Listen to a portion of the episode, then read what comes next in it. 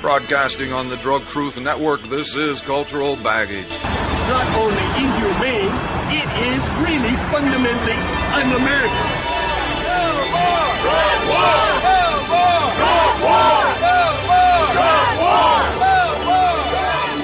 My name is Dean Becker. I don't condone or encourage the use of any drugs, legal or illegal. I report the unvarnished truth about the pharmaceutical, banking, prison, and judicial nightmare that feeds on eternal drug war. Welcome to this edition of Cultural Baggage. My name is Dean Becker. Today we'll hear from several guests in kind of a magazine format. We'll hear from Al Byrne of Patients Out of Time, who's helping to put together a conference out in Santa Barbara, the International Conference on Cannabis Therapeutics. We'll hear from Terry Nelson, a former Border Patrol agent and current member of Law Enforcement Against Prohibition, about what's going on in Nuevo Laredo, the gangster slayings. And first up, we'll hear from pain doctor Frank Fisher. I'm a Harvard trained general practitioner. Back in 1999, I was doing a little pain control, and the Attorney General of California mistook me for the biggest drug dealer he ever thought he busted tried to put me away for 245 years to life, and he's kept me out of practice for seven years. I'm just now returning, uh, older and wiser, and I understand that the prescription of controlled substances is only de facto legal. Actually, these controlled substances that do so much good to people in pain are like little time bombs, and law enforcement can come back any time and say, "Doctor, you committed a crime, and we're going to have to lock you up." As a result, we have an unmitigated public health disaster that's called the undertreatment of chronic pain.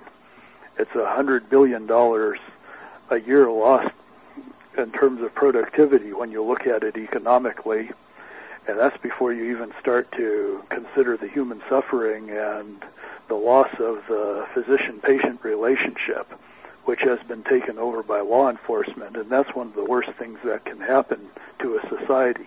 That's what happened in Nazi Germany. Dr. Fisher, I, I know that uh, in the interim, in the years when you were not allowed to practice, you had a, a different avocation, helping out uh, other doctors who had been uh, lassoed, I suppose, by agents of the DEA or the state for supposedly overprescribing. I'm still doing that, and I'm helping out with innocent doctors all over the country. And and tell us, uh, there's a recent story coming out of uh, Florida about the resentencing of some doctors. Tell us about that, please. Actually, it's South Carolina. It's the Myrtle Beach Comprehensive uh, Pain Clinic. Uh, there was a fellow named Woodward, a Yale-trained neurologist, who was running this pain clinic, and they came after him. They got him to cop a plea and take a sentence of 15 years, and he turned on all these locum tenens doctors who were working temporarily in his clinic. And most of them took a deal too because they didn't feel like they could fight the government, and they went to prison. And three of them fought it: Dr. Bordeaux, Dr. O'Leary, and Dr. Jackson, and they all got convicted. Almost every doctor gets convicted almost every time when the government puts them on in through these witch trials. See, they resemble real trials, but they're witch trials because it's all based on demonization, and the evidence is all what you would call spectral, like it was in Salem, Massachusetts, where the supposed victims of witchcraft saw the the specter of whoever the witch was haunting them in their dreams. What they do in these trials is they bring in these so-called pain experts or addiction experts to criticize the way the doctor practiced medicine as if that were evidence of criminal intent. Well, opioids represent the American people's deepest fear of evil. So when you demonize doctors like this and convince the jury that these doctors were prescribing this bad stuff and killing people, they don't have a chance. So we've been losing case after case and it makes it unimaginably dangerous to practice medicine and to try to treat chronic pain compassionately. And of course, 99.99% of physicians don't, which is why we have a pain crisis. Well, from the story that I'm looking at, it seems that uh, a U.S. District Judge, Weston Houck changed Michael Jackson's sentence to 30 months from 292, which is about 24 years or something, and and Deborah Bordeaux's and Richard O'Leary's to 24 months from 97 and 235 months, respectively. Uh, your thoughts on that, sir? I've read the transcript of the trial, and Judge Houck was very skeptical of the idea that the government could put on what we would call standard of care evidence, like one would see in malpractice accusations, as if that were evidence of criminal intent. And he very specifically instructed the jury that it wasn't.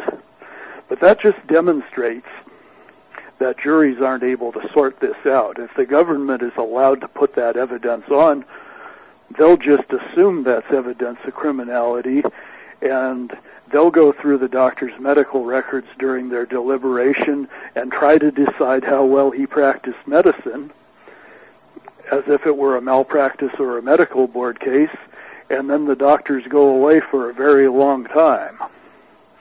So my understanding of why doc why Judge Houck was willing to reduce these sentences so dramatically is that he understood this and he knows that what happened isn't fair. What I would add though is I've studied the medical records and I've read the transcript and I understand these doctors are innocent. So while it looks like something good happened today, this is a very bad thing because what it means to the American people is the war on drugs has become a war on sick people and nobody gets any pain control until that's over with. There are objections being raised. There are several, several dozen, I think, state attorneys general who have, uh, in essence, asked the DEA to get out of the business of medicine in their state. Your thoughts? The National Association of Attorneys General wrote a letter to the DEA after the DEA reneged on several years of work trying to lay out some guidelines by which pain practitioners might function and not get into trouble. What happened is immediately before the trial of Dr. William Hurwitz, the prosecutors for the DEA got a look at these guidelines and they realized they wouldn't be able to get they wouldn't be able to convict Dr. Hurwitz. So somehow they got the higher ups at the DEA to just pull the document off the website and disavow it. So in academic pain medicine, all those guys are in a big stew over what happened there because they thought they were working with the DEA and they were going to solve the problem that way. And now they're just starting to suspect maybe the criminalization of these substances won't work and what we really need is a form of rational regulation so that the people who need them the most can get them. Dr. Fisher, what this does and, in the interim or in the long run is to frighten doctors from providing the pain medicines that these patients so desperately need, and it leaves millions of Americans in the lurch, enduring pain unnecessarily. Your thoughts there? Exactly. A good thing happened for these doctors today. They're not going to go to prison for as long as they might have, but when other physicians look at that, they're absolutely terrified and they're not going to prescribe. And this situation is getting rapidly and dramatically worse, and it's already a disaster. Well, Dr. Fisher, if, if people would like to learn more about this situation, uh, where might they go on the web? Pain Relief Network is the best place to go for this. That's the only group that's doing advocacy that actually helps physicians and patients at this point. And they should contribute generously because it's an unfunded organization. The drug policy organizations have actually managed to shut it out of the funding, even though it's doing the best and the most important work to mitigate the harm of the war on drugs. That's Pain Relief Network. This drug war has no basis in reality. It is a war on our children and on our old and on our infirmed. Next week, I'm going to Santa Barbara for the Cannabis Therapeutics Convention, and I'll be bringing you reports from that. One of those who helped bring this conference to be is the director of Patients Out of Time, Mr. Al Byrne. I'm the co-founder of an organization called Patients Out of Time. We do educational work about medical cannabis and we specifically target that education towards healthcare professionals. You guys are uh, helping to put together an event that's coming up in the early part of April out in Santa Barbara. Please tell us about that. Yes, this is the uh, fourth in a series of conferences that we began back in the year 2000 this will be a, a national conference, and it's a clinical conference uh, on the cannabis therapeutics. That sounds very fancy and all, but but really, uh, a good 50% of the folks that attend are um, civilians trying to learn about medical cannabis for one reason or another, or patients, and the others are social workers, nurses, and doctors. This conference will be held at the City College in Santa Barbara and it's co-sponsored by the uh, California Nurses Association and the uh, University of California School of Medicine at San Francisco. So what we're dealing with here is high quality science that is uh, backed up and substantiated, if you will, by the reputations of those organizations I just mentioned. And we deal with various maladies, various diseases, all of which are helped by cannabis.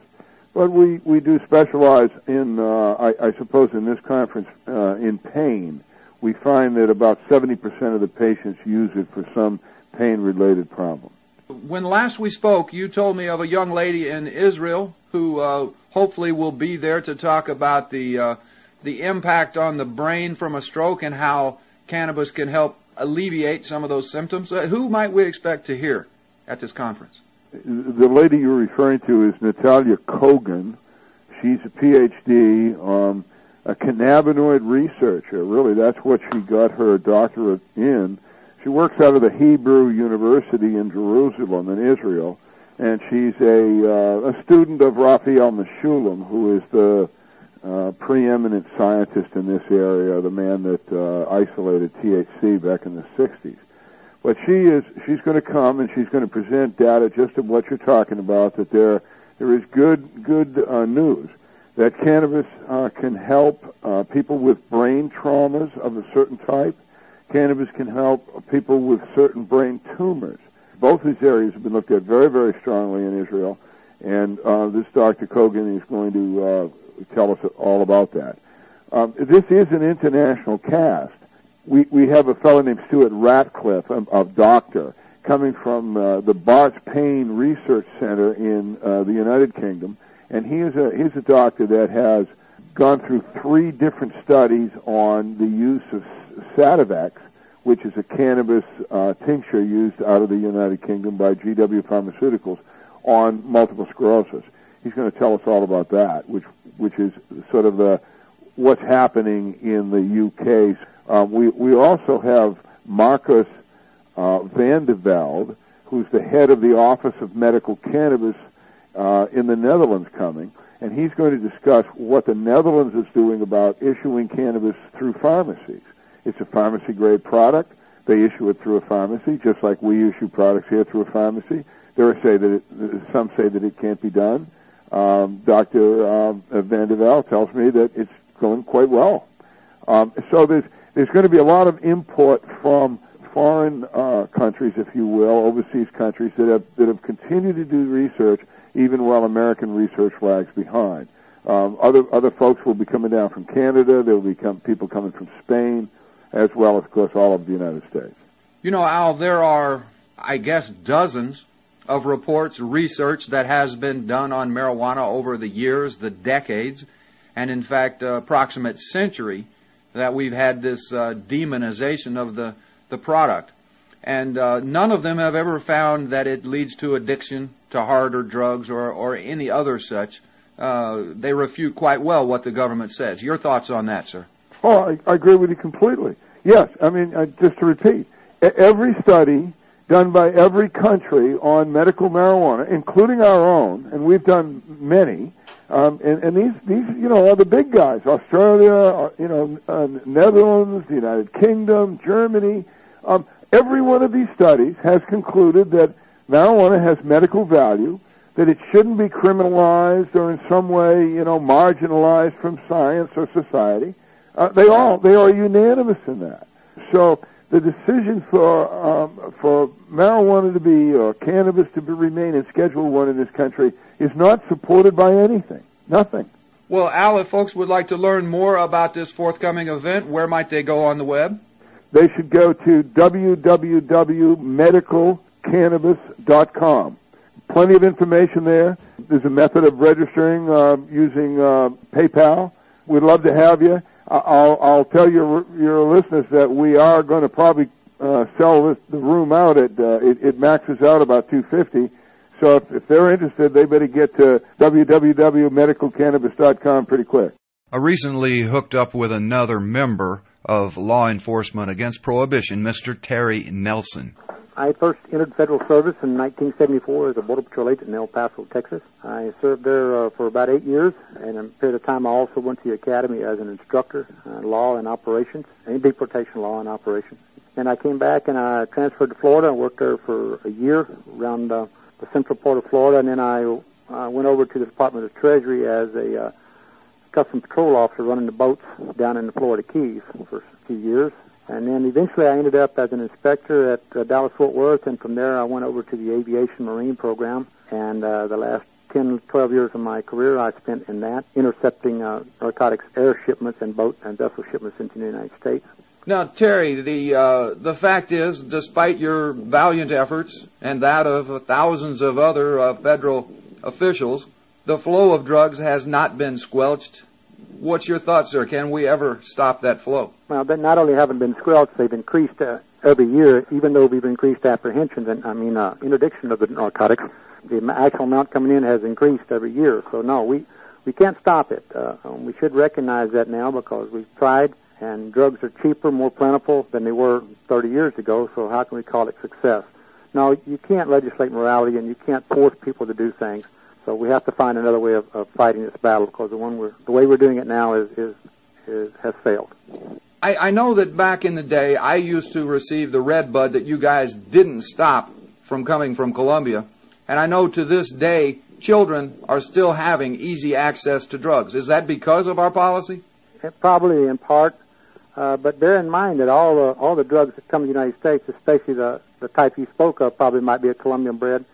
But uh, it's estimated as much as 70, 80 percent of the drugs consumed of the marijuana consumed in the United States is grown domestically, and some of that on national park land. It's just not we cannot stop it. We can't control it. So there's only only one way to handle it would be to legalize, regulate it, and control it that way. We can't do it the way we're doing it now. Well, uh, Terry, I know that you were invited to speak at a regional NIDA conference. That's the National Institute on Drug Abuse. Uh, how were you received?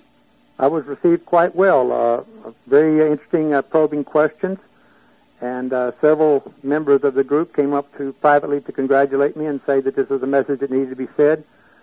Uh, I, I mean, I understand their political position because they get most of their funding from the federal government, but uh, they're not stupid people. They're very intelligent people, and they also understand that something new needs to be done. Well, Terry, you are a member of Law Enforcement Against Prohibition. Their website is LEAP, L-E-A-P dot C-C. That's a coalition of uh, some several hundred former law enforcement officials and some 5,000 uh, friends of LEAP. Tell us about that organization. LEAP is uh, well, just what you just said. It's a, a group of law enforcement officers that are banded together to get the message out that the drug war has failed and is doing more harm than good. I didn't think anyone thought the way I did. For years, I'd talked about it in meetings at work, and then was told, uh, "You carry out the policy of the United States government, you don't make it," which was a true statement. But uh, once I got out, I found this other group, and uh, I agreed with them, and so I first group I've ever joined, and I joined LEAP. So I'm now a full-fledged speaker and a member of, of LEAP. Well, Terry, I know that you uh, speak to Rotary clubs and, and other uh, fraternal type organizations as well as uh, speaking to NIDA. But I think the one place we'd both like to uh, have a few minutes to discuss this policy of uh, uh, prohibition would be, say, at a police patrolmen's union. What do you have to say to those officers out there on the border or out walking the beat about this this violent uh, situation? Tell them to keep their head down, their powder dry. It's a unwinnable situation for them. I, I believe this has probably caused uh, the public to lose a lot of respect for the police, and also it's uh, according to chiefs of police, it's caused uh, recruiting problems to get new police officers because of this. I'm assuming it's for the lack of respect that you, one gets anymore. Uh, one of the things I remember as an early officer was uh, the public did at least they, they respected the police officers, and I see that that being det- have been deteriorated a lot, and, and some of that can probably be due to uh, you know enforcing unpopular laws. And, and so far as those down there on the border, there's a lot of uh, ugly things happening uh, throughout Mexico and Colombia, but in particular right now in Nuevo Laredo, where it's uh, become almost like the Iraq War. There are daily deaths, there are bodies burning outside of town, etc. We can end that, can we not? Well, we can't end it, but uh, it'll have to. Uh, I mean, if we, if we, the United States, stopped uh, making it illegal to have drugs in this country, and uh, we could get them all legalized, and the government would produce them, then you could take the criminal element out of it. Thus, uh, there would be no criminal element in it, and they wouldn't have the money, or there wouldn't be the profits where they could pay the bribes and stuff to uh, corrupt officials or to corrupt new officials. To the officers out there doing the job, uh, it, it is appreciated. I know they're doing the best they can. It's just uh, the war has been lost, and we need to uh, we need to fold our tents and, and develop a new strategy because after 30 years and over a trillion dollars being spent, and another you know approximately 79, 80 billion dollars a year going down the hole, that money could be much better used for other things. And just uh, keep the faith, and we'll do the best we can to try to get the laws changed. It's time to play Name That Drug by its side effects. According to the BBC, this drug has no known side effects. The drug contains a molecule 10,000 times as active as glucose. It goes to the midbrain and makes those nerve cells fire as if you were full, but you have not eaten. Time's up. The answer, P57, Hoodia, from a Kalahari desert cactus, marketed by Pfizer. Look for the ads in your email. You know, I grow almost weary from trying to get the drug czar or the head of the DEA or a cop or a sheriff or anybody to come on this program and defend this policy of eternal drug war. But of course, they never even nibble at the offer of $1,200 cash because they're cowards. Well, I've been gone for a while, but I'm back now, and wouldn't you know it, the drug war didn't end. There's so many people worth thanking at the ONDCP and the DEA, but most of all, I want to thank you, the listener. Your inaction makes it all possible, and so I dedicate this to you. You are so beautiful. Thank you so much.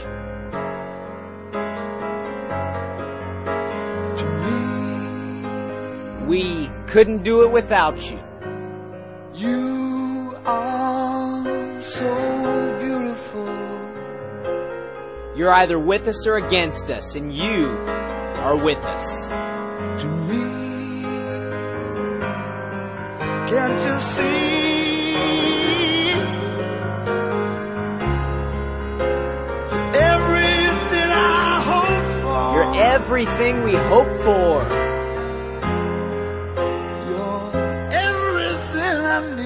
You're everything we need. You are so beautiful to me. Sincerely, thank you. This has been Winston Francis with the official Government Truth. And now for another black perspective on the drug war. Marijuana has been called a gateway drug, which seduces its users into involvement with other, more dangerous drugs. But is it really? I seriously doubt it. If a gateway exists, it's in the lies of the drug war. For decades, we have been bombarded with drug war messages about marijuana inducing homicidal mania, reefer madness, brain damage that produces memory loss, genetic damage, hopelessly enslaved addicts, and amotivational syndrome that turns bright, energetic people into hollow-eyed losers. We warn our children to watch out for the dope peddler, a shadowy boogeyman in a trench coat that haunts the playgrounds and schoolyards, handing out joints to children. But what happens when these stories are found to be lies? There is no boogeyman, just the buddy you grew up with, and he wouldn't hurt you. No madness, no dementia, no brains frying like eggs in a skillet. What happens when we lie about marijuana is our credibility gets shot. And from then on, our warnings about heroin, PCP, and other harder drugs fall on deaf ears. Marijuana is not a gateway, but the Drug Wars campaign of marijuana lies is. For the Drug Truth Network, this is Phil Jackson. Members of Congress have loudly criticized the administration for its failure to develop a workable action plan against methamphetamine. They have also blasted attempts by the White House to cut some of the money being appropriated for anti-methamphetamine law enforcement. Yet, as with everything in D.C., there is more to the story than meets the eye. In this case, the truth is hidden inside a pork barrel. The Justice Department's Office of the Inspector General released a report earlier this week which blasted the department's Community Oriented Policing Services Office for its anti-methamphetamine funding program. The IG was critical of the administration's failure to develop a plan, Yet the report also nailed members of Congress for being the cause of much of the problem. Among its conclusions, the IG's office noted that, quote, congressional earmarks have heavily influenced the meth initiative since its inception in 1998. However, the significant use of earmarks in this endeavor has not ensured that grant funds are directed to locations with the greatest need. Because the COPS office has been reactive to the spending specifications of Congress, it has not been in the position to assert full control over the program, including the establishment of program goals and measurements. However, without a more strategic plan for the use of the significant funding available through this program, the COPS office's attempts to address the meth crisis likely will continue to yield variable results. End quote. For the Drug Truth Network, this is Doug McVeigh, editor of DrugWarFacts.org. Poppygate, bizarre news about the U.S. policy on controlling heroin, featuring Glenn Greenway. Under so-called American liberation, Afghanistan has become the world's preeminent narco state, now producing six and a half times more heroin than the rest of the world combined, production having risen nearly 30-fold in the last four years. Just back from Afghanistan, Republican Congressman Mark Souder of Indiana, chairman of the House Subcommittee on Drug Policy, offers his firsthand account. Quote, I had no conception of this much heroin. Heroin as far as the eye can see. Miles and miles and miles. This is an international disaster. End quote. There are new reports that after being promised money by UK counter narcotics officers for destroying their poppies, at least 400 farmers in Afghanistan's Helmand province have discovered that Her Majesty's checks have bounced. In total, the farmers allege they are owed $21 million and are planning to sue. Reflecting massive availability, the price of heroin in parts of Cape Cod is now down to $2 a dose, according to local authorities. This is Glenn Greenway reporting for the Drug Truth Network. My name is Angel Raich. I'm a mother of two teenage children, and I fought all the way to the Supreme Court for the right to use the medicine that saved my life. I've been permanently disabled for 10 years. The medicine that gave me my life back and gave my kids their mom back was cannabis, also known as medical marijuana. To learn more about medical marijuana, contact Marijuana Policy Project at 1-877-JOIN-MPP or on the web at mpp.org. If you'd like to hear more about Angel Raich and her recent proceedings before the Ninth Circuit Court, please listen to this week's Century of Lies. In closing, I remind you that because of prohibition, you don't know what's in that bag. Please be careful. To the Drug Truth Network listeners around the world, on behalf of engineer Philip Guthie, this is Dean Becker for Cultural Baggage and the Unvarnished Truth. The show produced at the Pacifica Studios of KPFT, Houston tap dancing on the edge of cannabis.